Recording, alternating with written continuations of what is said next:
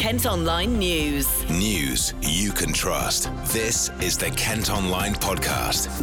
I'm Oliver Kemp. It's Thursday, the 12th of March. As you'd expect, coronavirus is again dominating the podcast. The government has now moved to the so called delay phase of its plan to tackle the outbreak. As a result, people with signs of the infection, like a persistent cough or a fever, will be urged to stay home for a week. The number of confirmed cases for COVID 19 in the UK has now hit 590. There are currently 11 confirmed cases in Kent and Medway, and we're starting to hear how it's affecting the county with events being cancelled. The University of Kent has decided not to go ahead with a behind the scenes event at their new medical school due to happen next week. Some businesses have also started to reveal how they're being hit by the virus. Tom Cole is the MD of ITL in Ashford, which designs and makes life saving medical equipment. They've already lost more than a quarter of a million pounds. There's a huge concern because, um, you know, we do need to keep producing. You know, we've got a, a large wage bill, we need those sales revenues to come in. It's also concerning for the staff. We have some older staff that have been with us uh, 40 years um, they still do a really good job, and you know we're concerned about their health. We're giving them the opportunity to work from home at the moment in case uh, they're, they're going to catch the virus. Um, so we're putting a lot of precautions in place, and, and the most important thing is that we need to keep production going. So with the staff helping with extra hours, we can put that finished stock there. Can you talk us? I don't know if you're. You don't have to say exactly, but the sort of loss of revenue is short term. Is it how? Yeah. how yeah, I've got, I, I, you know, I know the numbers obviously, yeah. and uh, it's roughly three hundred thousand loss in one month. Uh, it's a huge uh, effect on us, and uh, as I say, short term it's not a problem because we've got contingencies in place. But if that was to continue for three or four, five months, um, our business could be in trouble. Um, and we're, we're do, trying to do everything to put contingencies in place to stop that. Education bosses in Kent say they're ramping up contingency plans to deal with potential school closures and disruption to exams due to COVID 19. There are concerns GCSE and A level tests could be delayed if the outbreak continues, with several schools in the county confirming staff and pupils have been self isolating as a precaution. Donald Trump's caused controversy by banning people from mainland Europe entering the US for the next 30 days. The UK won't face those restrictions, but we're being urged not to travel to some countries with a significant number of cases.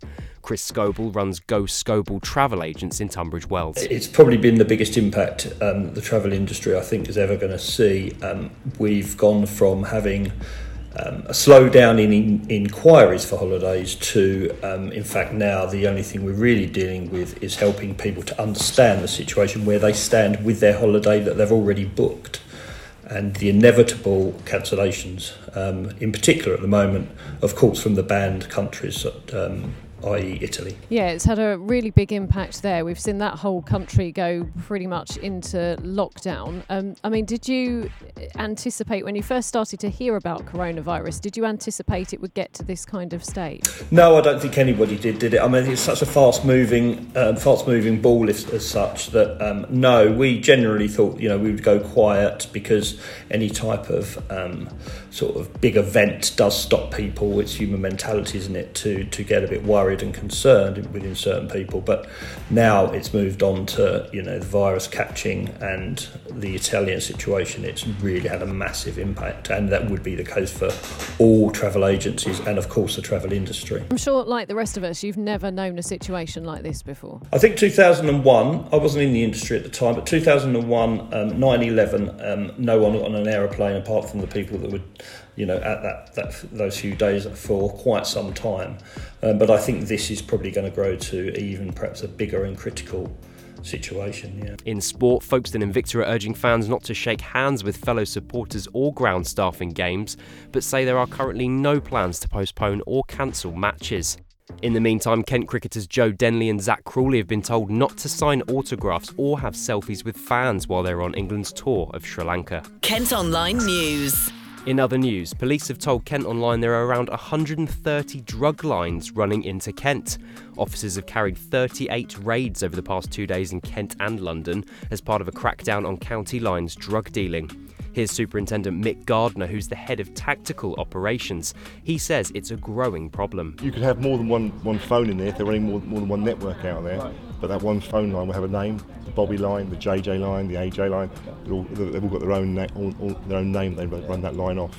And we're after the holder of that line. That's how they operate. They operate as a business. They establish a line, the Bobby network. That network, once it's up and running, they'll use that as, a, as a, everybody will talk to that phone and know it's the Bobby line. Each line is run by a gang from London. So somebody, somebody at the top of the tree there will be organising it. So somebody organised the Bobby line, somebody the AJ line.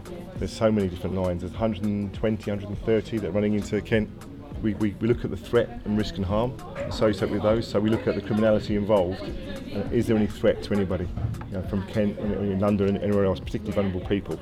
If there's threat associated, it scores high. So those that present the most risk to our public we go after those. We can't do everything all at once. It's, it's, it's too big. A, You know, we couldn't we couldn't couldn't bite that off. So bite-sized chunks. We go after the top ten. Our chief is definitely into. If we can catch and convict as many of these as possible, it may, it may send a message. It's certainly harder to come and operate in Kent because as well as on the back of this, you've now got British Transport Police. They're going to fill that void, so they're going to, they're going to cover the trains, and they, there's no doubt they're going to try and come back back down again. They'll, they'll know within hours that we've taken these networks apart they'll try and put them back together again. In order to do that, they'll have to send people from, from London generally down back up back into Kent, into our town centres, into our areas where they, where they want to deal drugs. We'll try and get the BTP to intercept those on the way down because we know roughly who it's, who it's going to be, we know who to look for. We've also been speaking with Chief Constable Alan Pughsley. So we've got 39 anti- active county lines, and most of them uh, come out of London. Most, most of our county line criminality comes out of London. Um, the National Crime Agency uh, tell us that roughly a third of all London county lines come into Kent. So uh, it's a pretty significant problem uh, that we're dealing with, but dealing with it incredibly well. So a dedicated response, uh, dedicated officers and staff, um, targeted and, uh, and dealing with probably some of the most violent criminality I've seen in in my 35 years of policing. So it, it's one of our priorities, without any doubt at all. So, so you know, headlines uh, in Kent, we will always deal with the most violent. We'll always try and protect the most vulnerable. Uh, and a change in the last year or so has been the emergence of the county line style of drug dealer. Uh, and uh, the difference, I guess, is number one, the extreme violence the county line drug dealer think nothing about using. They carry knives routinely they injure and harm other drug dealers routinely.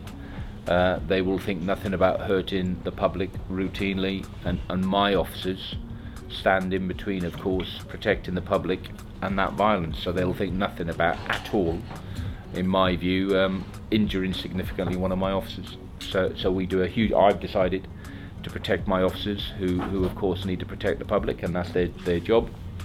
So uh, things like body worn uh, video, we all wear body worn videos, uh, things like body armour, and importantly, I decided in um, March last year to routinely arm my frontline officers with tasers. A coroner's concluded the death of a six year old boy from Kent who drowned after falling into the River Stour was an accident. A huge search was launched for Lucas Dobson when he got swept away while trying to step from a jetty onto a boat last August. Neil Ryan from solicitors Furley Page spoke on behalf of Lucas's mother following his inquest. Lucas Dobson was a beautiful, popular, vibrant six year old boy. He loved singing, dancing, cars, and bikes.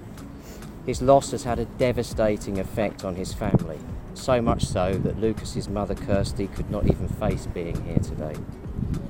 The events which led to Lucas's death were entirely preventable. The family are devoting all their efforts to ensuring that Lucas's death brings greater awareness to safety on the river, greater care and attention is taken when children are present, and that buoyancy aids are always used. Thank you. A woman's in a stable condition in a London hospital after suffering serious injuries in a hit and run in West Malling. She and two other women were knocked down on a pedestrian crossing on the high street yesterday afternoon. Police are still searching for the driver of a car found abandoned in Twisden Road in East Malling. A man's appeared in court and pleaded not guilty to murder following a stabbing in Northfleet. A 44 year old was found at an address on Jamerton Road earlier this month. Harry Harris, who's 28 and from Chigwell in Essex, is due to go on trial later this year. And a new busking code's come into force in Folkestone to try and get more musicians performing in the town centre. The new guidelines are the same as the ones that already apply in London. Folkestone became the world's first music town last September. That's it for now, but for more news, you can head to kentonline.co.uk. News you can trust. This is the Kent Online Podcast.